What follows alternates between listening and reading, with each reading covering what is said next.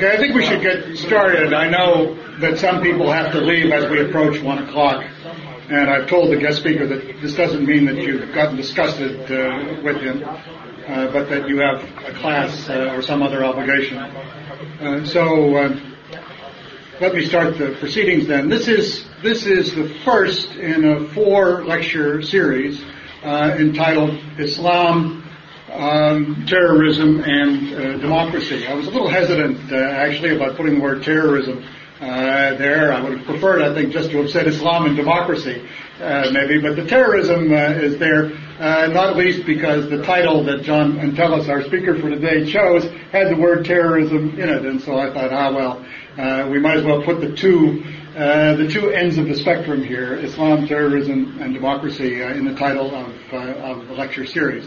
Uh, the main concern, uh, the main concern uh, in choosing speakers and inviting speakers uh, was to uh, to ask the question: in Muslim majority countries, what is the relationship between Islam and democracy? do Islamic movements, Islamist movements, Islamic fundamentalist movements in particular, do they represent a threat to democracy, and what kind of a threat it is, is it, and so forth? So, so sort of the bottom line here in the series in general is to try to explore this question of the relationship between Islam and uh, democracy. Uh, our first speaker is um, uh, Professor John Entelis uh, from Fordham University. He's a professor of political science and director of the Middle East Studies uh, program at uh, Fordham University and has been there, I noticed, for a long time. Um, not as long as me, however. I came to Ohio State in 1965, so I kind of have a record there, I guess. Uh, but uh, he's been at Fordham since 1970. This is an unusual pattern of which we are uh, two representatives. Um, uh, since 1970, uh, Professor Entelis has been on the faculty of the Political Science Department at Fordham University, where he has served as departmental chair, director of the graduate program in International Political Economy and Development, and director of the Middle East Studies program, a position that he has held from 1980 to the present. Um, uh, John Entelis has written on many Middle Eastern subjects, but he's especially known as uh, a specialist on North Africa and within uh, North Africa on Algeria. Um, he was in the early 1990s, uh, late 1980s and early 1990s, uh, one of the premier specialists in the country who was called upon to inform us, inform uh, the rest of the country, academic, uh, political, governmental, and so forth, uh, about what was going on in Algeria as you had the rise of an Islamist movement, uh, elections, uh, the possibility of an Islamist uh, government taking over, and then, of course, the crackdown on that government by, or crackdown on that movement uh, by the uh, secular nationalist uh, government of the time, and the ensuing tragedy of 120 120,000 uh, lives uh, or more uh, that were lost subsequently as a result of the civil war between the Islamist movement and the Algerian government. So the issues that were raised at that time uh, in Algeria, the issue was being raised really for the first time, I guess, in a Sunni country. We, of course, had already had Iran, but for the first time in a Sunni country, what happens when an Islamist movement uh, gets large, takes the electoral uh, route, uh, and possibly comes to power? What are the consequences uh, for many things, not least democracy in a country of that sort? So, uh, so John Entelis, uh, in those years, I remember reading everything he wrote, watching him when he appeared on CNN and ABC and CBS and the Lehrer NewsHour and so forth. this was a major source of trying to understand what was happening in that particular instance. Uh, it continues. Uh, in Algeria, we continue uh, to have this issue, but of course we have it uh, throughout the Muslim uh, world. Uh, so I asked John Entelis to come here today and give us an update on what the state of things is in Algeria, but also in North Africa more broadly, and within this broader context of what is the relationship between Islam and democracy. Professor Entelis.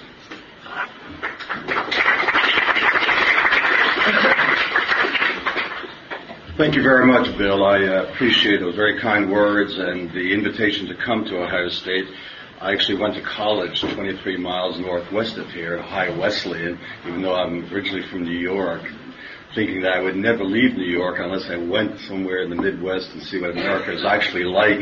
And uh, and I went back to New York. I got a PhD at NYU. But my days at Ohio Wesleyan and my visits to uh, Ohio State, where Jerry Lucas was a member of the same fraternity that I was, for those of you much too young to know who Lucas was. Um, so thank you again, Bill, for the invitation and the opportunity to talk about something that I have been following for many, many years, even though I began my studies uh, very early on after graduating from Ohio Wesleyan to study Arabic in Egypt and then doing my dissertation in Lebanon, uh, moving over to North Africa in the early 1970s to do survey work. Uh, but then it was the opportunity when I was a senior Fulbright professor at the University of Algiers for a year in the mid 1970s that I first became uh, exposed in real depth uh, with Algeria and North Africa more generally. Uh, and over the years, uh, sadly, as you well know, the events there have uh, highlighted the region in mostly negative terms. And one of the reasons that I moved from the Middle East to North Africa as part of my research, even though I had studied Arabic for many years, was the preoccupation of the Arab-Israeli dispute on almost all things Middle Eastern, so that it was almost impossible to do any kind of serious scholarly work in the Middle East itself, uh, with the Arab-Israeli issue always dominating that study. And I thought in North Africa, at least, that would be less of a, of a, factor. And this leads me to uh, my presentation today, uh, which uh, begins with a, a notion, with the understanding, if you've been following events in recent years, the number of North Africans who've been identified as part and parcel of some terrorist activity in North Africa, in Europe, and including the United States, as recently as today's New York Times uh, article on Ahmed Ressam, the Algerian who was implicated uh, in the attempt to blow up uh, the Los Angeles International Airport uh, in 2000 uh, when he was coming down from Canada. And even the most casual uh, review of the number of North Africans involved, for example, in the Jerba bombing, this is the island off Tunisia, where a, uh, a long established synagogue, uh, the tourist site for many Europeans, was the target of a bomb attack, killing uh, a number of uh, European tourists. Uh, back in, in 2002, there was the Casablanca bombing in 2003, May 16th. Then in March 11th of 2004, the attack in Spain at the train station. Uh, all involving uh, a number of Moroccans, Algerians, and Tunisians. Uh, and one then begins to ask, what's the connection uh, if uh, in the common understanding of terrorism in recent days is associated either with American foreign policy in the Middle East, uh, or the Arab-Israeli dispute, uh, or issues like that, what does North Africa have to do with any of these uh, these matters in a direct way? Uh, and the more one investigates that relationship, one realizes that this is in fact something much deeper, much more indigenous to what is happening within North African states themselves uh, which is the foundation for my analysis of the relationship of Islam, democracy, and the state, and the degree to which terrorism emerges, emerges from that. I argue basically that to the extent that uh, we can understand the emergence of this kind of transnational terrorism uh, with a North African face, uh, that it begins in our understanding of state-society relations in North Africa itself. And for my purpose, I define North Africa as Algeria, Morocco, and Tunisia. I mean, you can include Mauritania, you can include Libya, if you're thinking of the Arab Maghreb Union, or the UMA as it's called, using its French acronym. But looking at those three states in particular, and looking back at their immediate pre-independence and post-independence period, there was nothing that would have led you to believe that these countries would be the uh, source of future terrorist uh, uh, activity. Um, Morocco, for example, became independent in 1956, had hardly been colonized for less than 50 years by the French. Uh, a monarchy, a relatively a modern, modest, pro-Western uh, monarchy was established uh, with Muhammad V as the, as the king, a popular leader. Um, And though there was great conflict over the degree to which his son, King Hassan, uh, governed uh, autocratically and imprisoned many of uh, his opponents and so on and so forth. The overall view is that Morocco represented a kind of modernizing monarchy, somewhat pro-Western, of which Islam had been successfully co-opted as part of one of the multiple identities associated with the monarchy. At least that's the image that was projected. And the title that he, uh, using that of the Prophet Muhammad himself as the commander of the faithful, was supposed to reflect this incorporation of this Islamic component of the monarchical legitimacy established uh, by, uh, by the, the Alawites. In Algeria, though it was not pro-Western, it, its experience uh, with France and its uh, bloody, nearly eight-year war of independence, uh, leading to a kind of, uh, you know, secular, socialist, revolutionary one-party state, uh, seemed, you know, the less likely candidate of any of the three countries uh, even though Islam had been part of the revolution, an Islamic current had always existed. But the understanding at the time, remembering now we're talking about the 50s and the 60s, this is the days of, of secular nationalism, of third worldism, of the Cold War. Uh, nowhere in this environment is Islam really a factor other than maybe at, at a personal level or at an institutional official level. But you know, the notion of a populist Islam, however much it we now know, of course, it's historically based, has always existed, and indeed the secular nationalist phase is the artificial phase, is the short-term phase, the long-term, the more enduring, uh, the more indigenous is, of course, the Islamic one, which is the one I will get back to. So that didn't seem like a likely candidate for uh, an Islamist current emerging. Uh, anti-Western, but not anti-modern anti-American, uh, but uh, totally pro-socialist. Um, uh, clearly not democratic, uh, but insistent on creating a bureaucratic authoritarian state in the model of the Soviet system. Tunisia, under the leadership of a totally pro-Western, pro-French uh, founding father, if you wish, of the country, Habib Bourguiba, was also viewed as, in fact, having begun its modernization uh, back in the 19th century, inspired by its own desire to evolve, not imposed from outside, and that, at least under Bourguiba's vision, Tunisia was evolving towards a bicultural, bilingual, equally comfortable with its Arab, Islamic, and French Western identities. And this was someone who was also uh, pro-Western, one of the few back in the 50s, indeed, to advocate making peace with Israel at a time when, of course, Israel was still being considered the you know, occupied territory, Zionist entity, and so on and so forth. Um, additionally, uh, Bourguiba was presented as a modernist, Westernist alternative to Nasserism, which at the time was viewed as uh, vehemently anti-American uh, with Nasser being labeled the uh, Hitler on the Nile and, and, and, things of that kind.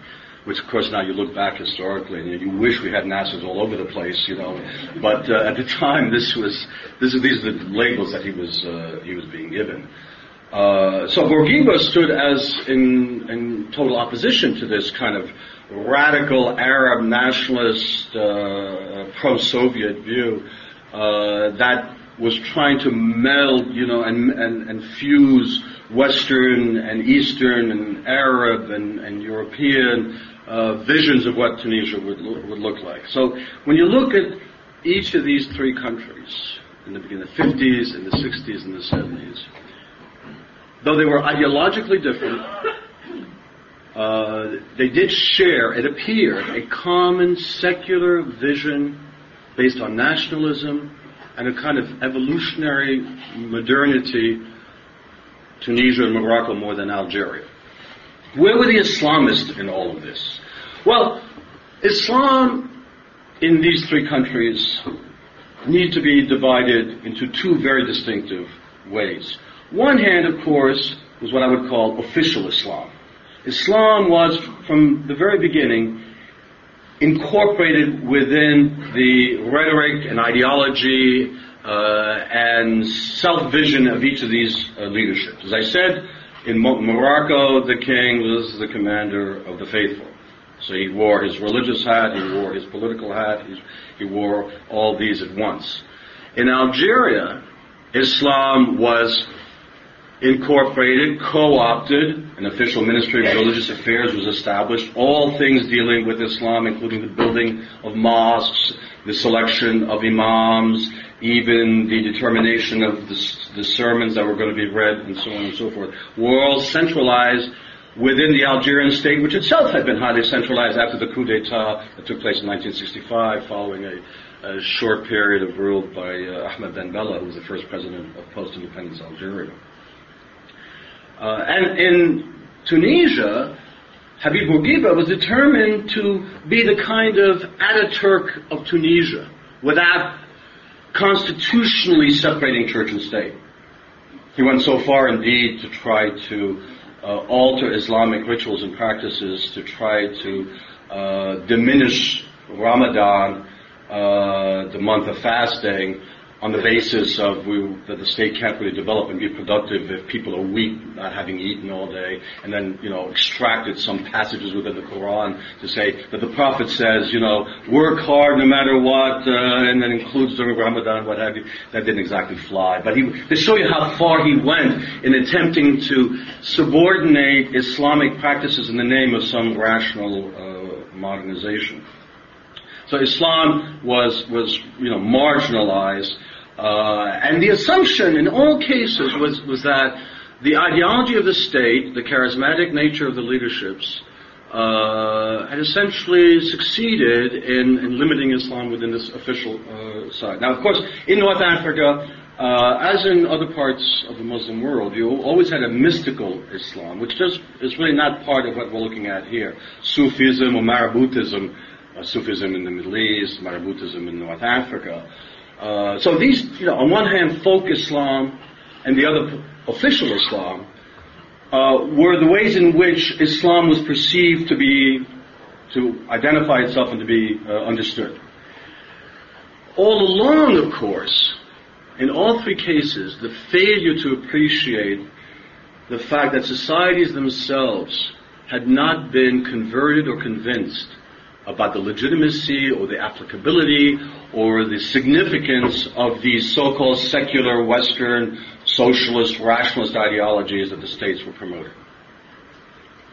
As long as the economies were doing well, and the case of Algeria is the most outstanding one, where this kind of social contract was agreed upon, this being an extremely uh, wealthy hydrocarbon state, much more gas than oil, and using the resource of that wealth in the classic rentier state model uh, to keep people relatively satisfied with their welfare needs, and for their part, society being politically apathetic, politically indifferent, politically passive. This is not unique to Algeria. It was a fairly common pattern. Most states didn't have the resources that Algeria had to pull it off. Uh, Algeria also had the mythology of the revolution, which served as a kind of uh, framework within which this could be justified. The revolution for the people, by the people, all over the posters, all over the place, to intend to, in case you forgot uh, what state you were living in, this was the state, and to which they also enabled you to uh, to provide you with the resources included for example, healthcare, education, transportation. Even when I was there in the middle 1970s and the, the, the socialist contract was beginning to, uh, to waver uh, and to begin to, to eventually uh, fall apart, um, you know, people were very proud of, of Algeria's accomplishment. But if you go from Morocco, Tunisia, and Algeria, uh, you know, you have an image of the Maghreb as all well, they're Arabs, they're, they have a Berber origin, they're close to Europe, they've been colonized by the French and so on and so forth. But it's such an enormously distinct society, so different people and so forth. So in Algeria in the 1970s, first of all, there were never any beggars. Ever, ever, ever. And that would be like insulting to beg, even though there was no food in the, in the Souk al uh, never mind, we're proud to have our two bananas and five boxes of cereals, you know, uh, that have expired in the U.S. and been sent over to Algeria because they don't have enough food. Uh, but you go to Morocco, everybody is begging, and yet there's tons of food. uh, cheap food, available food, and so forth. So I mean, the, the, the contract in Algeria seemed to hold, and even if it was at the expense of freedoms and the expense of even the kind of uh, choices that the Tunisians embarked had. Um, but it was precariously maintained. It was precariously maintained in all three cases. Uh, given rentier's economy's vulnerability to market fluctuations of all single crop commodity states, uh, Algeria suffered the most by the 1980s as the price of oil went down. Uh, the contract became less, more and more difficult to maintain. And it's in that context that new social movements emerged to fill the gap where the state was no longer able to provide the kind of assistance that it had in the past. And what one has to appreciate is that in the arguments about the emergence and, and sustainability and dynamism of all these movements, theoretically, debates tend to be polarized. It's either an economistic explanation or it's a cultural explanation or it's a global explanation and so forth. I would argue that what happened is that there were three simultaneous crises that took place virtually in each of these countries. And it's a combination of these that uh, pushed the state to a position where it ended up where it is today in an extremely defensive, aggressive, uh, violent mode trying to suppress what has come to be the most authentic, spontaneous, populist representation of mass desire for freedom and opportunity and justice. Um, and the crises were one was were clearly economic. Uh, these economies are extremely, you know, world dependent, global dependent, external dependent, whether it's oil, whether it's agriculture, whether it's olives, uh, whether it's tourism. Uh, you go, it's classic Americans. But there was another crisis. There was a political crisis. Bourguiba had believed that Bourguibism, which was the counterpart of Nasserism with a pro-Western face, had succeeded in socializing the next generation of Tunisians. They understood that the future was bilingual, bicultural. And my first study that I did in Tunisia back in 1972 under SSRC grant, doing survey work of university students who I, I assumed would be the most likely incipient elites who would replace the incumbent elites, in the next generation. There would be men, there would be lawyers, and they'd be both going to school in Paris and in Tunis. Uh, my survey of those found uh, these people pro-Islamic, pro-Palestinian, pro-Arab, everything opposite to what the regime and its elites were communicating to the rest of society and the world. Well, wait a second. I mean, you know, there's a big disconnect here. There's some discontinuous socialization going on that they're not even aware of. They're fooling themselves. Um, so uh, there was a, a, political crisis between you know what was being promoted and what increasingly was was being expressed. And finally, and this is, I think, in many ways the, the, the bond that, that really constitutes the, the, the, full explanation, and that is the cultural crisis. Uh, you can't appreciate North Africa um, until you see the enormous contrast between European tourism, Westernism, whatever you want, and the way ordinary Algerians, Moroccans, and Tunisians live. Now, Algeria has never been a tourist destination. During this whole of its uh, socialist phase, it promoted what it called tourisme interne, internal tourism. Keep you Americans out of here, French stay out, even though Algeria is one of the most beautiful countries in the world. And if you ever have a chance, you must go. Chad, one of the great opportunities I had in my life when, when I taught there for the whole year, I actually took my car from New Jersey to France, down to Algiers on a ferry, and then spent the whole year traveling all the way down to Tamanrasset and seeing every part of the country. One of the most diverse, beautiful countries in the world. And thankfully, they've had no tourists. So, you know, it's, it's beautiful. Uh, beautiful coast, beautiful mountains, beautiful desert. When you talk about the Sahara, it's Algeria. Um, so that, that tourism there hasn't been, but, but remember now, Algerians have been in France ever since they were occupied in 1830. A uh, million and a half Algerians in France, studying, living, marrying, so on and so forth. And over the years, back and forth, back and forth. Uh, so Algeria has long been exposed, more than any other Arab country, more than any other third world country, to Europe and its essence culture, politics, history, economics. And this is an important aspect to understand because in my argument about political Islam, and its relationship to democracy. The missing link in, in, so much of the analysis is the degree to which Algerians understood what it was like to operate within a democratic civil society.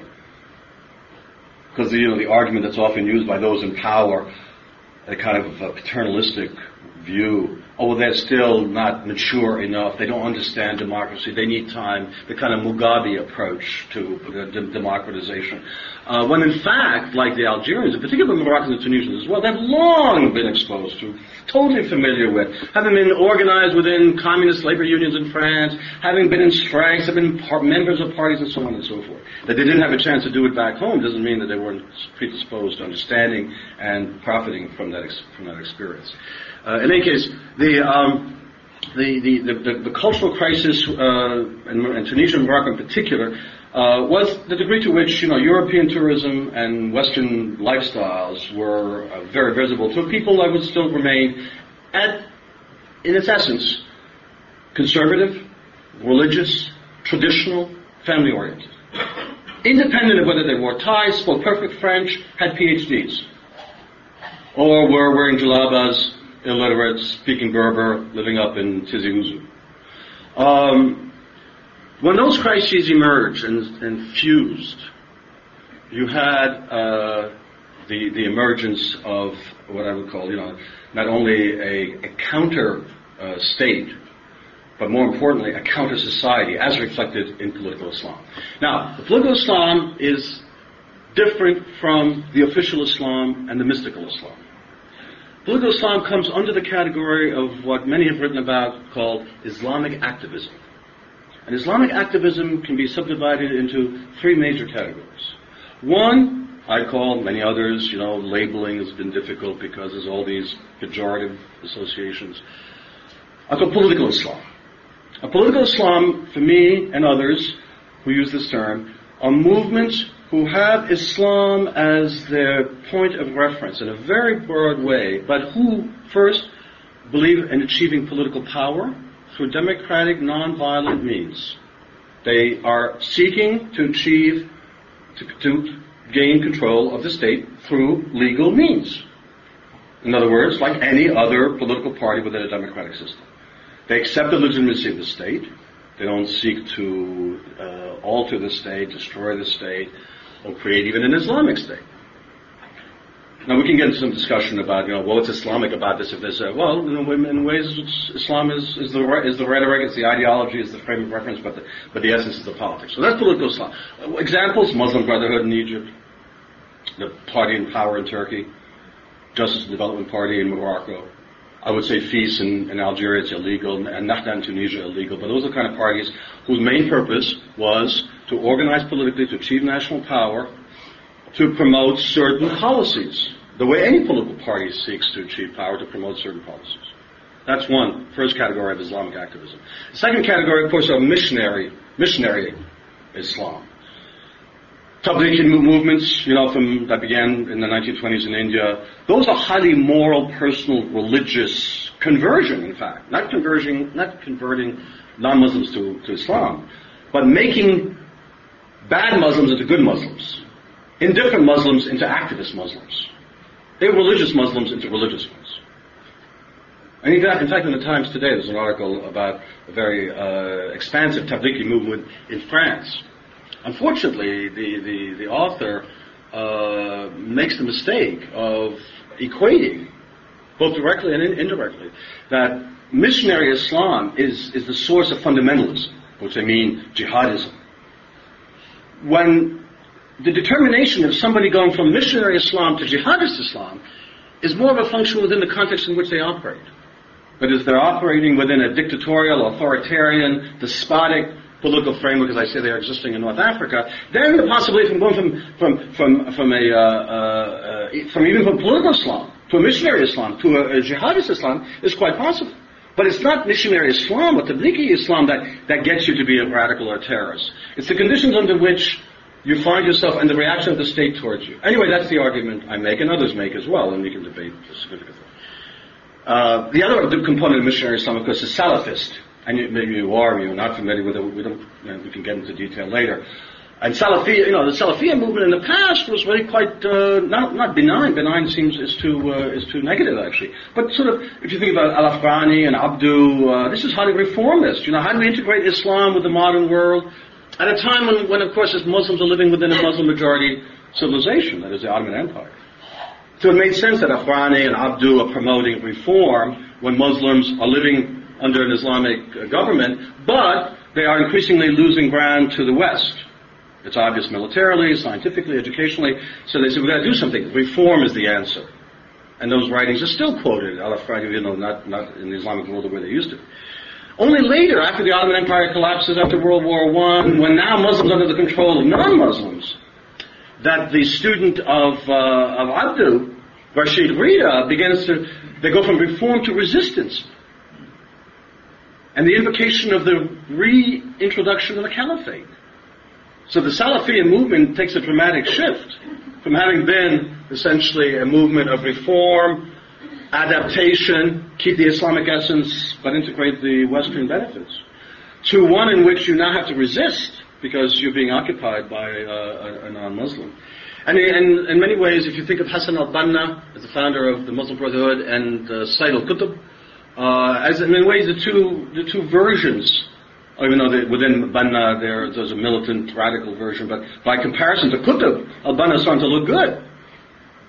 Maybe I'm getting much too specific here, but anyway, uh, the point I want to make is this: there's a second. This is the second version of Islamic activism. The third version is the jihadist version of Islamic activism, and within that there are three subcategories. One is sort of internal jihadism, which is you know get rid of the infidel quote infidel, that's a Muslim even, regimes such as Mubarak in Egypt, Ben Ali in Tunisia, Bouteflika in Algeria, the whole, the, the gang of all these so-called Muslim leaders that these jihadists believe are uh, traitors, that are, uh, you know, uh, the Jahiliyyah movement is, is, is, is re-emerging because of these guys, because they really are, are uh, bad Muslims. They're exploiting Islam to essentially promote secular Western ways. Then there's the irredentist jihadist, Chechnya, Palestine, in many ways, probably the most outstanding example. Um, Hamas would be a kind of, I think, an illustration of that. Uh, Kashmir, I think would be another example. Maybe you could think of examples in Indonesia. And finally, of course, there's the global jihad, uh, Al Qaeda. Uh, not clear about what the goal is, but violence is clearly associated. And, and, and in any case, the jihadists, all three of its subcategories are engaged in violent overthrow of existing regimes, and in the case of global, you know, the world order. In the case of North Africa, in the period beginning in the 1980s, it was political Islam that emerged. There were no jihadists. Yes, there were missionary Islam, but it was a very progressive type in Algeria and Morocco. Again, separate from the official Islam, separate from uh, Messianic Islam.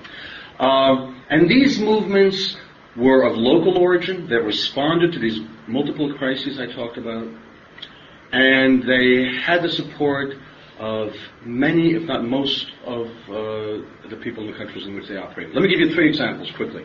Tell me when uh, I'm totally lost sense of time. Um, in Tunisia, for example, the movement emerged. It was called the Islamic Tendency Movement, using the French acronym. That's the weird things about everything in, in, in North Africa.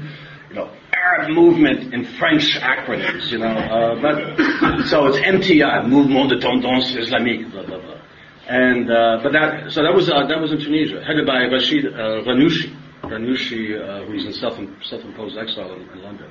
Name was changed to Ennahda because you couldn't have Islam in the name of the party to be uh, legalized.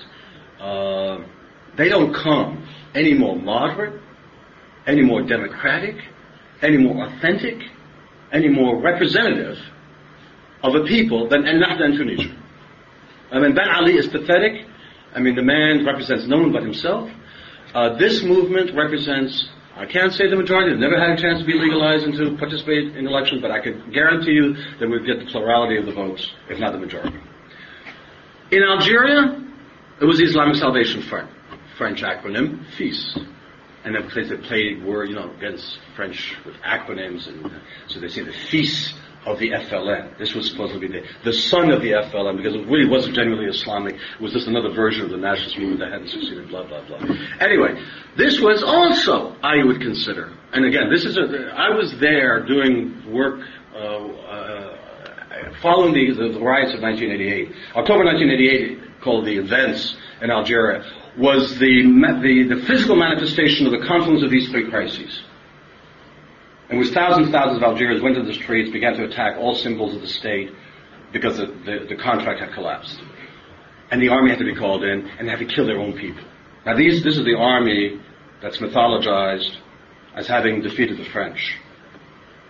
For those of you who see Battle of Algiers now, because that's back in again for a whole bunch of you know other reasons, but in any case, uh, to see that army attacking and killing its own people which is absolutely traumatic, and pull, forced the military to, to pull back. Um, so when I went to study what was happening to Algeria as a consequence of that, and there was a quick, rapid change, amending the constitution, uh, legitimization of political parties, 60 political parties, and the one that emerged the most effective, the largest, the most popular was the FIS, Islamic Salvation Front, which is a front of organization of a number of different political tendencies, some jihadist, to be fair, and others very moderate. Uh, and they were allowed to participate in local elections. They did overwhelmingly well. Next stage of national elections, when they were about to again clearly uh, get a majority, the military stage, a classic 50s style Latin American type coup, and shut the whole project down, resulting in the in 10 more years of deadly violence that some have estimated as high as 200,000 people have been, having been killed. In Morocco, the king had always believed, especially Hassan, that his religious hat was, was sufficient to keep all those of Islamic you know, orientation of a political kind, uh, uh, you know, under control. Well, that wasn't the case. And the movement under Abdeslam Yassin, uh, Justice and Welfare Movement, for example, who long ago attacked the king for being immoral, uh, which he was, for being, you know, corrupt, which he was, uh, all the things that all the Moroccans knew about, but he said it, and of course, the king, you know, came down hard on him. He published a number of his books are available. They're not translated into English. Uh, his movement has never been legalized. He was under house arrest for many years. He's, he's sick. His daughter now is essentially his his representative. Um, if that movement was ever given a chance to participate, it would clearly defeat any and all other such movements, including the Justice and Development Party that has been organized by the government and now is appearing to, you know, to, to uh, serve as a kind of expression of populist Islam that is not controlled by the state, but we all know that it is. So, here you had the three types of political Islam emerging in North Africa to represent for the first time the popular will at a time when these multiple crises were, take, were taking place. It first happened, I mean, when you think about it, what everything that was going on in Europe and was to take place after the fall of the Berlin Wall and the collapse of the Soviet Union and the end of the Cold War and the transition to democracy throughout the world, that Algeria, in fact, like its revolutionary experience, we forget, I mean, you know, this was 1954. So this was among the first of the major third world revolutionary movements that was held up as a model for the rest of the world. third world seeking its national liberation. So too, we weren't looking, and we weren't looking for a particular reason. Uh, Algeria in the 1980s was emerging and was going to be, if permitted, I believe, and still believe, to have been the first Arab Islamic country to have transitioned to democracy peacefully.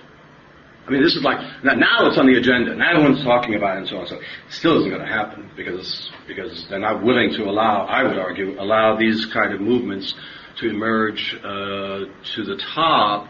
Uh, believing that uh, their motives are suspect, believing that uh, they're talking on both sides of their mouth, believing that they're simply going to substitute secular authoritarianism for religious authoritarianism, and so on and so forth. But one of the one of the advantages I had in studying for one year uh, the FIS in Algeria in the period from 19, June 1990 when they got elected uh, to the following June was to see, in fact, how does an Islamic party in power govern on a practical day-to-day basis, uh, as opposed to the uh, fears and, and, and anxieties associated with Islamists coming to power albeit at a local and gubernatorial level. And that experience convinced me uh, that they were ultimate politicians. And what do politicians do? They adapt to the local situation. All politics is local. These guys know how to do it. And Algeria, if you know anything about Algeria, is, as I said, normally it's a diverse country. And that means regionally means politically as well. And when FIS was in power, you could see the different ways in which they applied their policies. Tipaza, a very popular resort area on the beach in uh, in the west part of the country, uh, where tourism is important, where you know going to the beach is important, where women wore bikinis, where beers were sold. It's hot, you need a cold beer. Uh, FIS, which had the total control of the municipality, left everything in place. So you went there, you swam in your bikini, you had your cold beer, and you went home, and the FIS was in power. Constantine, on the other hand, large, third largest city, uh, in the east of the country, very religious, very conservative, didn't have to do anything. They were already wearing the veil. There was no alcohol at the cafes. So there looked like to me a very good adaptation to the political situation as they found it and uh, justified uh, the, the, way, I mean, justified, to me, seems to me at least, uh, justified the governing style. In any case, these three movements once they've reached a point, especially in the case of Algeria, where they're about to take over, the state, in, in, each, in each instance, came back in a way uh, that I would now call, others have called as well, sort of the, the robust authoritarianism that has reemerged and constitutes, it seems to me, the phenomenon that we need to look at much more closely uh, and that we're sort of forgetting about. Whether it's Mubarak's style of trying to stay in power, whether it's Ben Ali's total crass form of authoritarianism, or whether it's uh, Muhammad VI's more adaptive style, you know, give a little, take a little. At the end of the day, the state remains in control of society's wishes and is determined to uh, prevent any of these, what I consider democratic political Islamic movements from emerging and from eventually coming to power and therefore giving an opportunity to people to uh, uh, have those that they select and they elect represent them. And then to allow that process to work its natural uh, way into what was most likely to happen, some kind of alternation of power. Uh, they will confront problems they can't solve. They will meet the test, in some cases, fail the test in other cases. And uh, my own sense would be that other parties would emerge and they may uh, defeat those in power, they may form alliances. In other words, politics as usual would then be established. But until you allow this precedent setting opportunity to take place that can only find expression in political Islam, I would argue you have no chance of any kind of viable, sustainable democracy in the Arab world. Now, you might say, well, you're limiting this experience to North Africa. Does it apply to the Middle East? What about Iraq? How about invasion as a source of democracy? Well, you know, don't go that. I mean, we could talk about that, but obviously, I don't. I don't buy that at all. But maybe, maybe, Bill, it's a good time to stop and and to take some questions and, and answer uh, any questions you may have. Yes. Yes. Uh, I heard you mention uh, uh, justice and development Yeah. parties in is it Tunisia and Morocco? No, uh, just Morocco. Tunisia does not allow a single Islamic party to, to organize. Is it, is it purely coincidence that this is the same name as the party that's now governing Turkey? Good, good point. Uh, I don't. Well, it, it underwent a name change. I forget the official, the original name of it. Uh, but I, to be honest with you, I'm not sure. The, the I mean, it does sound a bit suspect. Uh, but there is a, there is an, a Nahda party in Algeria that serves. There are there are three so-called legitimate Islamic parties in Algeria today that the government has allowed as part of the process of you know co-optation. One is called Nahda, which would be the same name as the one in Tunisia. Uh, the other is called Movement for a Peaceful Society. And then there's an offshoot of uh, Nahda al-Islah, uh, headed by Jaballah, who is a, is a popular figure. Uh, but FIS remains illegal. Yes, sir. Uh, Yes, among Muslim activists, you mentioned some names like Saddam al-Din Muhammad Rasul, Hassan al-Banna, they're all dead, uh, Among the living thinkers are anyone that who can cross the boundaries and are popular in some other non-African country. You had a person- You mentioned Ghannouchi who's alive, Right. but whether they have a popular support in some other outside their countries. Good point. Good point. Uh, not that I know of. I mean, uh, Ghannouchi is writing because Ghannouchi is real is a philosopher. Uh, Uh, I, I mean, he's a quite interesting man. As you know, none of these none, none of these individuals are, are religious individuals. They're not clerics. They have no religious qualification per se. Um, Madani, for example, has got a PhD from the University of London in education. Uh, Belhaj is, uh, these are the leaders of the FIS, uh, is, you know, high school teacher. Ghannouchi, I think Ghannouchi of all of them, uh, Yassin has written extensively. It's not particularly deep. It's very provocative, uh, very political. Uh, he, and he's read by, but I'm not too sure to what extent he influences. Turabi, when he was an influence, because his writings were quite sophisticated and was a popular leader at a time when you know he was in power in Sudan. Um, and I know Ghannouchi is read by uh, by intellectuals, but at the level of political mobilization, I think their influence was really local, quite local, and to this day they remain popular figures. They haven't been eliminated. I mean, Yassin is, is, is old and sick. Uh, Madani is just old. Uh, Belhaj is young and, well, getting older. Um, and Ghannouchi, you know, sits in London. So I think their overall influence is first limited and to their own countries. And none, except for maybe for Ghannouchi, has the intellectual weight to serve a kind of Maududi, Qutb, Banna, or Al-Afghani or any of the others. That, that, none of, I, I, from my perspective, to be honest with you. Yes, ma'am. Um, you mentioned political Islamic movements uh, working that desire just to be politics. Um, and when they turn to extremism, this is a function of the state in which Right. they live in. Right. But given that Islam is also both a religion and a political force that not only governs the private private realm but also the public realm. So A, what would prevent them from seeking to establish an Islamic state once Mhm. they're in power? Sure. And B, um, there are also people, say in Algeria, who are Sudanese, Mhm. and who maybe are only supporting these Islamic movements because of their dissatisfaction Sure. with the existing Sure, state. absolutely. So what would guarantee these Sure. people who are who have very much adopted modernity into their lives Sure. uh, from living in an Islamic state? Sure, absolutely. Very good question. And that was one of the questions, for example, that I asked at one of the receptions that I attended following the victory of the FIS in the first round of the elections back in, uh, not the first round, but the local elections, municipal elections in, in June of 1990. And it was a, a party that was being held up in Hydra, which is the sort of one of the Shishi neighborhoods of uh, up in the hills in Algiers. And uh, in attendance were these, uh, if you know anything about Algeria, is again very, very diverse, very modern. Three very Western francophone professional women dressed in Western clothing, a doctor, a lawyer, a teacher, you know, the, the kind of people who would, you know, scared to death of anything Islamic uh, in power. And they had all voted for FIS. He said, "Please, this is interesting, you know. Uh, and of course, as you said, sick of corruption, sick of the manipulation, sick of the of the lies, sick of uh, no alternation, da da da. That was the negative side. The other side, these guys look honest. These people lived in very modest ways, ahead of the FIS and so forth. So on one hand, it was, and believe it or not, for them, Islam was not forced veiling. It was, and this is with their own words, integrity.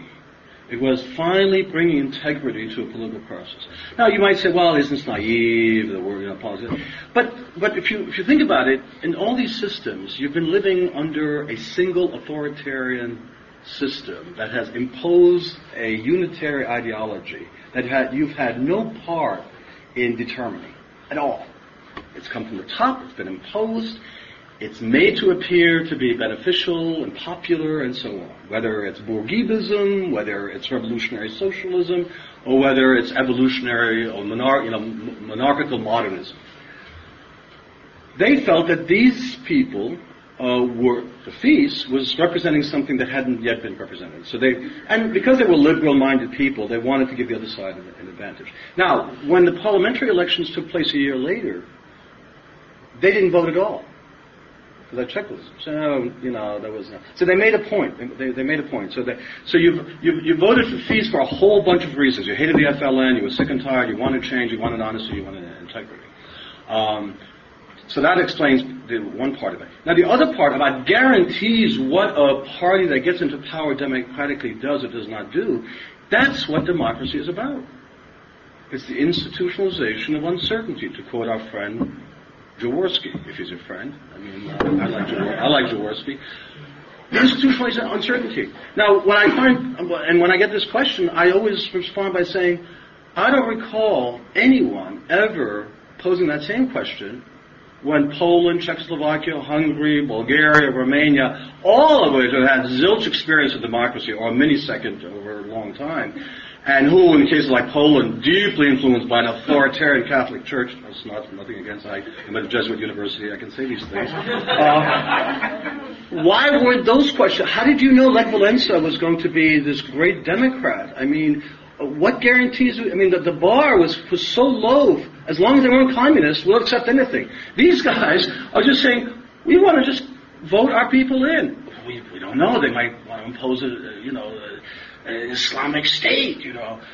But it seems to me that if, if you're willing to give the benefit of the doubt for those experiences where they've had no, either no experience at all with democracy or very limited, there should be no reason why you shouldn't do the same for an Arab Islamic country.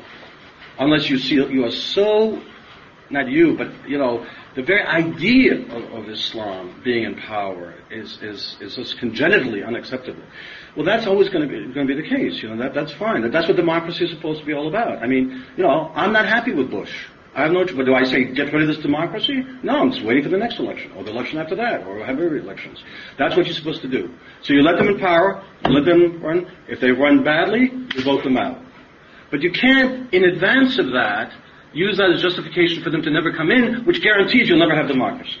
And as long as you're talking about political Islamic movements being the most popular movement, can you imagine any alternative to that? There ain't any liberal Democrats in this part of the world. There are all five of them, and three of them are in Europe. I mean, they're just, they're not there. So if you're trying to get a modern, liberal, secular Democratic Party to get the majority of votes in these countries, you'll wait forever. That's not going to happen. So you, you, you go with what you're supposed to go with, the voice of the people. And if these guys articulate as I said, a political message that is uh, legal, nonviolent, institutional, plays by the rules of the game, you should encourage it. Go for it. Absolutely. Get yourself in a position of power, accept the responsibilities, and then good luck, because you know the problems are going to disseminate. I think Turkey is, a, is such a wonderful illustration of what can be. What can be? Now people say, ah, it's the European Union, the influence, we don't have that, and so on and so forth. Well, that's a, there's always going to be some explanation. I don't know if I've answered your question, but anyway. Yes, sir. some of the accounts that I've heard, yeah. on some of the topics that you've been addressing today, have influenced, have, stressed more the influence of Egypt, and sort of is an antithesis in some ways, as reaction because it's so close and so large. Right. Is that do you see that as, as just Egyptians writing and saying that they're being ethnocentric, do you actually see that yeah. being more spillover, more relaxed? Which, which, part of the influence? You mean the Islamic influence, well, or the? I'm saying is that if, if you start, I mean, you did talk about relation to Nasserism. Yes. Uh, yes. Right. Sure. I've heard others saying that a lot of the things that happened use Mubarak as sort of the uh, the foil or the figure of mm-hmm. either what we want to do or what we don't want to do. So in some sense, you can't separate out the experience and the transition over the past number of decades in Egypt from the other three North African neighbors. That's the argument that's been heard. What, does that make yeah. sense to you? Well, I mean, clearly, uh, at the level of ideas, uh, the largest Arab country, and, and so on and so forth. But I wouldn't want to exaggerate that. I mean, there has been a tendency to try to transnationalize these uh, movements and uh, in, in, North Africa, which I think are really need to be understood on their own terms, first and foremost. Because when you do that, then, then it makes sense. Then you can answer the question that you asked. You see. But if you intend to, tend to believe, oh, this is part of a broader global conspiracy, or you know, not that you're saying that, but I'm saying if once you then then you then I think one misreads the situation. But at the level of ideas, of course, I mean Qutb's ideas. I mean there, there is not you know there's, there's several wings of the Salafist movement, and one of them is a Qutbist wing, as you know. And that's pretty militant. I mean, if you've read any of Qutb's stuff, I mean, you know, he did live in Brooklyn, and maybe that's why he got so radicalized. But, uh, yeah, now now we know why. I mean, lived, God, he came back furious, you know, I don't know what happened. Look, this is before they had no smoking and they closed down the sex shops if he'd come now, he'd be he'd be in heaven, you know. Um, anyway, uh, there there is uh, there is the, Egypt has historically, and of course Nasserism was extremely influential. But you know, after after the Six Day War and then his death and so forth. Uh, but I think the more important point is the realization that in many ways the secular nationalist socialist phase of Arab political expression, what, that was the that was the artificial, that was the temporary, that was the elitist. And, and, and if we can begin to accept the political Islam as the more populist mass, we should, at least theoretically, we shouldn't have any problems with it in, the construct of trying to understand political change. But I would go beyond that and say that this is an opportunity to link a natural, national uh, political orientation to a political form that will benefit them and us, which brings me back to the terrorist question, which may appear a bit simplistic, but I've always felt that to the degree to which such authentic, authentic political expression is permitted in these countries, the less likely you're going to have these dudes going on every which way. Uh, without trying to generalize, we know each case is, is somewhat different. Uh, so I, I, that would be the way I would answer it. Yes, sir. Yeah. Um, I guess just listening to you talk, it seems that it would be eminently rational to move toward the incorporation of political Islam. And so it sets up a puzzle of what is really the source of the fear by these states of Islamists. There aren't a lot of cases of Islamic social movements taking over and taking Islamic states. These leaders are themselves right. Muslims. That's right. Turkey is a model. Um, so is it something about Islam that these leaders are afraid of, or is it just coincidental that they want to remain in power? The. Islamists happen to be the ones who are challenging, and so they're trying to repress them. Yeah. Why the fear? Well, uh, and that's why I think the concentration increasingly should, should shift towards the robust authoritarianism that seems to be manifest itself in the state. And there is an increasing interest about the mechanisms that the state increasingly, especially the Arab state, we're all familiar with the mukhabarat, been tons of stuff written on it. But increasingly over the years, when you would think, as experiences elsewhere has shown, as, the, as these challenges have, have increased, the states have sooner or later have had to modify, alter, ultimately be transformed into democratic ones. And these have not. Uh, and of course, they're fearful of Islam because it's a genuine representation of the masses that ne- they've never had before. I mean, this is, they, they realize that this is something that's way beyond their capacity. But on the other hand, uh, they've gained a number of significant advantages that were not there in the past. Among them is the war on terrorism. Uh, secondly, is America's deep, deep military intelligence and arms involvement with these countries that had not been there in the past. I've done a statistical survey looking over things that might not seem all that much.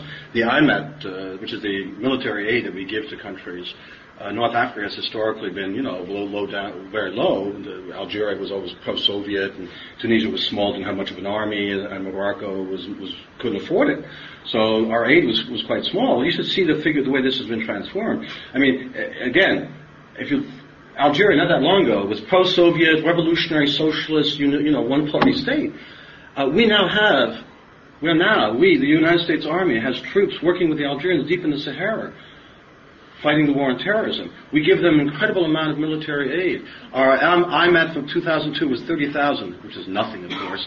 In 2003, only a year uh, later, it's 600,000. That's still not much in terms, but the percentage increase is. I don't know what it is in 2005. So what's happening is I think the state is using these resources, not really to fight terrorism, but to, re- to reinforce itself. Thirdly, they've always had this advantage of being rentier states. So you can imagine what $60 a barrel is doing for the Algerian army. What, it ain't going to the people. You can be sure of that. You know when the 200,000 people were getting killed? You know where they weren't getting killed? You know where there wasn't a single person being killed? Was where oil and gas was being produced. Nobody was being killed. But if you were a poor little villager up in the Kabyle with no oil, you were a dead duck. Because the military was sure was not going to come to this part. So we've seen clearly where the military industrial complex, when it needs to, puts its effort. And it's succeeding. Tunisia, for all practical purposes, for many, many years, was like the Costa Rica of North Africa. I had an army, but you know, it couldn't. Well, why fight Libya? It's got tons of tanks, North Korean pilots, Cuban pilots, Algeria on the other side. So you know, forget about it. Now, uh, this is a significant military force, and we're providing assistance and so forth. So I would argue that the ongoing Arab-Israeli conflict, of course, has always given ideological ammunition when, when that becomes necessary. The increased military assistance that the United States is giving and the intelligence information and other security-related uh, assistance uh, related to the war on terrorism has empowered the army. Uh, the rentier character of these states tends to give them a chance to always focus where they need to, ultimately, which is the, the, the military. So even when there are fiscal deficits, you know the army is not is the last one to suffer. You know, they'll take over the welfare needs and so on and so forth.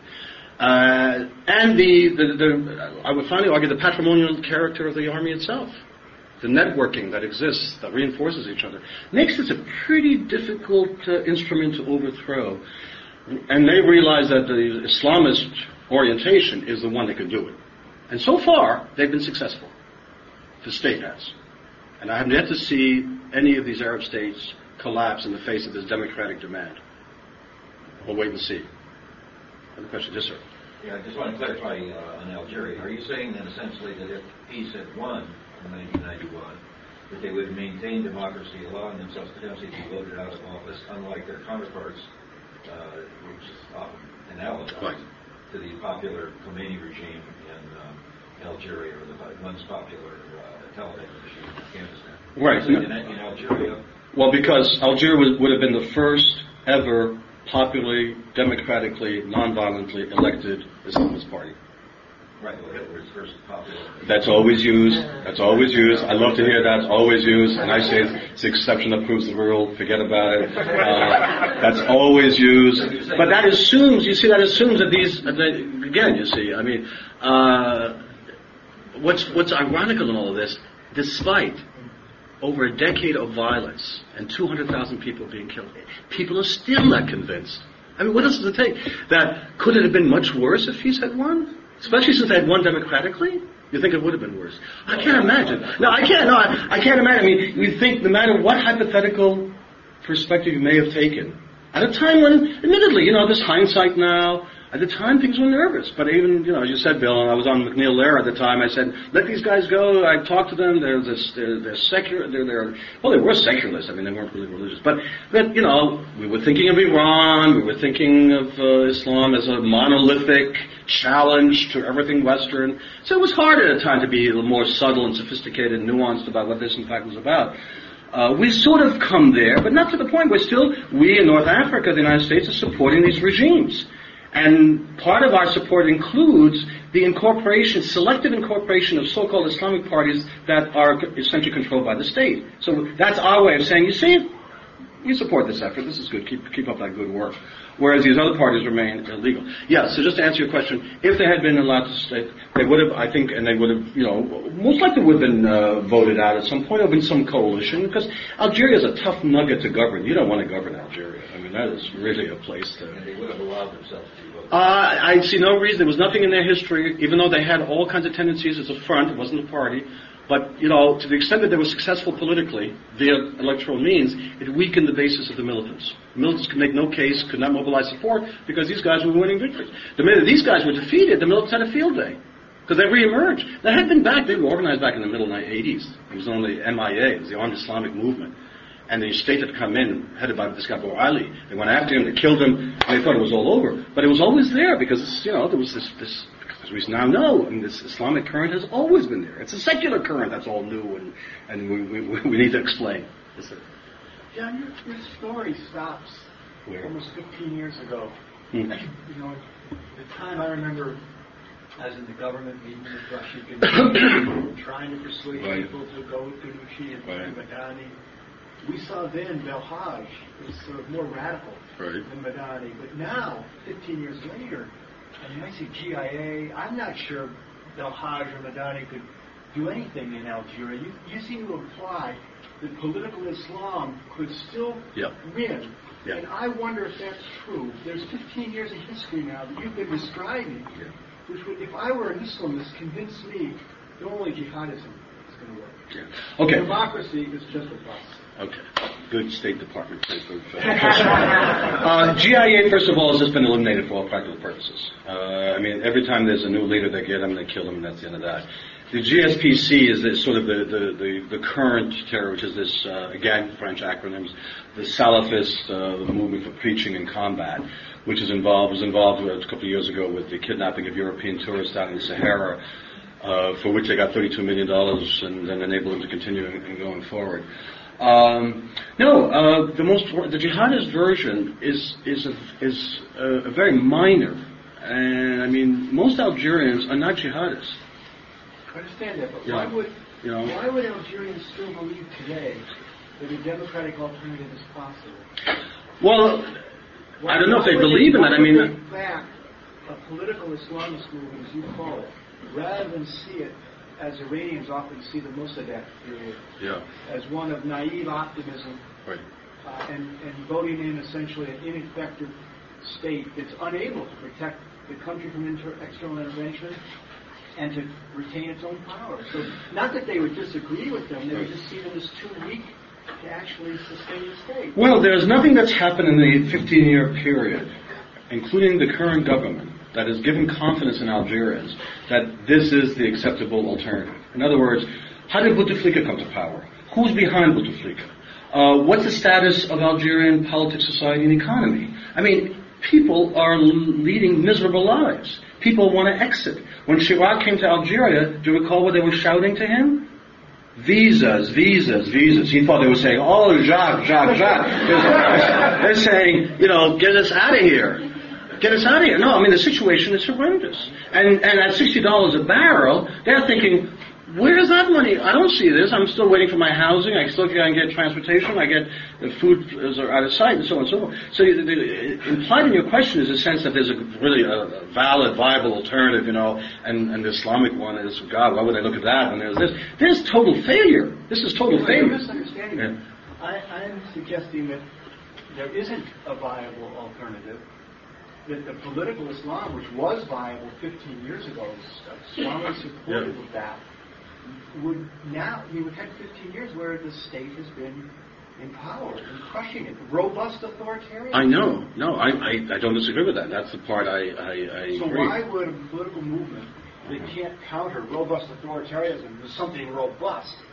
Have any likelihood of winning mass support? Well, I mean, that's that would be the case. You would have said that uh, not many months ago about Ukraine. You would have said that about Georgia. Uh, all these, after the fact, seem totally normal. Like, gee, Ukraine. I mean, I, wasn't that long ago when I was looking at Ukraine and the and the Arab world. I said, gee, these are so similar. Authoritarian state, Mukhabarat, the old, you know, KGB. God, they're never going to get out. They're poor. The Russians are right there. You know, you name it, the character. They were the last thing you would have thought that would have been. Uh, the assumption is that uh, if there's a popular will, there's a popular demand, there's a, there's, a, there's a need for transition, the question then just becomes what are the particular circumstances that will lead for And we know historically, as much as political scientists would like to rationalize this whole process and give it a systematic character so that we can never predict it, we have no way of predicting it. We have no absolute way, in any way, shape, or form, to have identified the particular causal factors that will allow why, in this condition, will the Mukhabarat state succeed and another it will fail. I don't know. The moon is out or something. Then you know something. But it, but it ends up being like that. So uh, the more important analytical part is to what extent are you describing a, a real social movement? To what sense are you describing something that has roots within society, re- represent popular will, has a historical connection to culture? That, that's the, that's the key long-term institutional character. In that sense, it seems to be political Islam is still a viable, meaningful, representative orientation that people identify with. Now. The question you will it succeed? I don't know. I don't know. Yes, sir. Yeah, um, I haven't picked up my political economy of North Africa in quite some time, but my general impression is that these states are often marked by uh, extreme imbalances of, of wealth. Um, how would the uh, Islamic political movements uh, address this kind of problem, uh, if at all, or is it even important to Yeah. great states? No, I think it is important, though uh, all three parties have, have consistently been accused of lacking in specificity on the economic side. That is, what kind of economic plan would you introduce to get us out of what in many ways is an economic and social problem? And the FIS, for example, its platform back in the, in the, in the 90s was quite vague. On the other hand, you know, you're supposed to be vague if you're out of power. You know, read my lips or whatever vague nonsense. Uh, no one ever is concrete. The more concrete you are, the less likely you are to, to win. Remember Mondale's famous state, you know, uh, statement about uh, I'll, I'll tax you, uh, what that phrase, you know, that he, and of course, you know, he lost the election. So on one hand, it makes political sense not to be too specific when you're out of power economically. Secondly, from your political economy experience, you know that these are have these are rather limited economies. That is, they're one crop economies more or less. You know, tourism, oil, olives, and so forth. Uh, so they're really at the mercy of international market forces, and there's not much they can do. And I, and I suspect an Islamic government would not be that much different in economic policy than those in power. The difference, however, the difference here is the degree to which people would have faith in the government, which would do a number of things. One, reduce the underground economy, would bring the economy to the surface, which could be then taxed. And with that taxing power, maybe begin to diversify the economy. I mean, in that sense, you have fairly straightforward mainstream economic explanations. Remember, these are so corrupt. They are so imbalanced. They are so multi-tiered. You know, there's the official economy, there's the semi-official, there's the underground, there's the subterranean, there's the external. I mean, they're all, and they, at this point, they all need to work simultaneously for the system to work at all. And the government is more than happy to allow the underground economy to continue because they benefit from it. In fact, it couldn't exist without the government allowing it. So the Islamists, to the extent that they could, you know, alter that in the name of principles and honesty and integrity and so on, uh, that could have a transforming effect over time. But in short terms, in a kind of macroeconomic sense, I, I don't think there would be that much uh, of, of, a shift, uh, especially in a country like Algeria that has to sell its oil and, and gas. Yes, sir. Thank you. Uh, it reminds me of 1953 in Iran. And the people that were involved in, in, in when Mossadegh nationalized the oil and then he was considered to be a commie and this and that. So the people that who have helped strengthen the army in the Shah of Iran later regretted, and many of them have written that well, we should not have done something like That's this. right. Probably Iran would have been a democracy by now. That's right. That's It's right. too early now that the people are thinking about Algeria, that uh, Algeria 80s and Yeah. 90s, that some of the people would say that maybe. Well, uh, actually not. The thinking is more along these lines that um, um, I, I don't get a sense that people reflect back and, and wished, in fact, that that had taken place. I think in part because we're, we're you know, September 11th hasn't helped. Uh, Islam has become even more of a kind of dangerous, monolithic, fearsome thing. Uh, you have to explain it even in more complexity. Uh, I think it's becoming more difficult to try to convey the notion uh, that I've been conveying about this experience in Algeria at a particular mo- moment in time. Uh, but you know, I think that uh, it's still possible. The support is still there. The conditions that led to the emergence of political Islam have not changed. If anything, they've gotten worse and given more meaning to that. Um, and uh, we saw that they could, once given a chance, can organize nationally and and govern. Uh, so all of those conditions exist. And, and, and to be honest with you, if we are serious about a democratic alternative to the existing Arab authoritarianism that prevails, we've got to get serious about the notion that there is no val- valid or viable secular, liberal, Western-style opposition that will come to power. That represents the majority of the people. At the most pragmatic level, I mean, I, my, my if almost enthusiasm for this is nothing to do with Islam. It has to do with populism and the idea that this is what democracy is about, and this happens to be the orientation that will best express it. So, looked at that way, it seems that there's, there's really no other choice unless you're willing to accept the status quo, uh, which I think essentially suggests more instability, more terrorism. Just one more question. Uh, um, despite your opposition to uh, Bush and the Iraq War, do you think it's possible that with the uh, government that's cobbled together in Arab state with Islamic political movements represented in it, that it could end up being the example Sure. that then allows one thing left in your equation when you were answering like why people fear Islam Right. is that even outside before 9/11, the U.S. and France and Europe opposed peace. Yes, I know. Power. Yeah, yeah. Long before 9/11 happened. That but by cobbling together this group in Iraq, there could be that Western uh, lack of support for Islamic movements in politics this year elsewhere.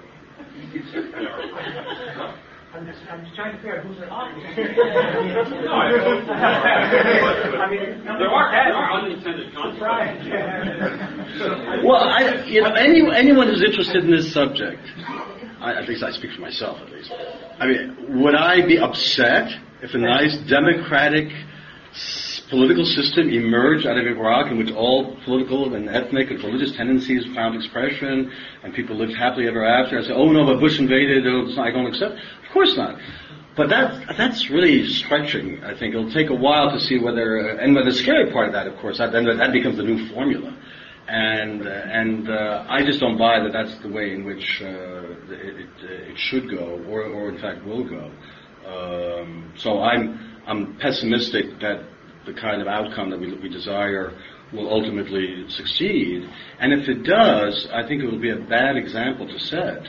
Uh, because, uh, hey, Iraq is different from Jordan, Jordan is different Lebanon, Lebanon is different from Syria, and so, and so forth. Uh, and therefore, uh, that, that would be an unfortunate, talking about unintended consequences, that would be another totally unintended consequence that we would think good of this ex- exercise and therefore look elsewhere to, to duplicate it. Uh, I'd, I'd rather still go back to my FIS days and say, let those guys take a chance rather than, you know, invasion be the alternative, uh, and so on. But, uh, but I, I agree with you. If it happens to turn out well, uh, and they managed to coexist and create a democratic state, I fully support it. Thanks, Thank you very much, John. Uh, I, I, had meant to, I had meant to start out uh, by thanking the various sponsors of this series. Uh, and seeing Alan Payand in the back there uh, asking a couple of questions reminded me of that uh, early on uh, because Alan represents the Middle East Studies Center, which is uh, one of the sponsors of this event. Also the Political Science Department, also the Honors uh, and Scholars Program, uh, and finally the Mershon Center, which is the host here. Uh, it's taken four organizations to, to get them together uh, to create this series, but it's really going to be a terrific series, I think, and I thank you all very much. See you next Tuesday.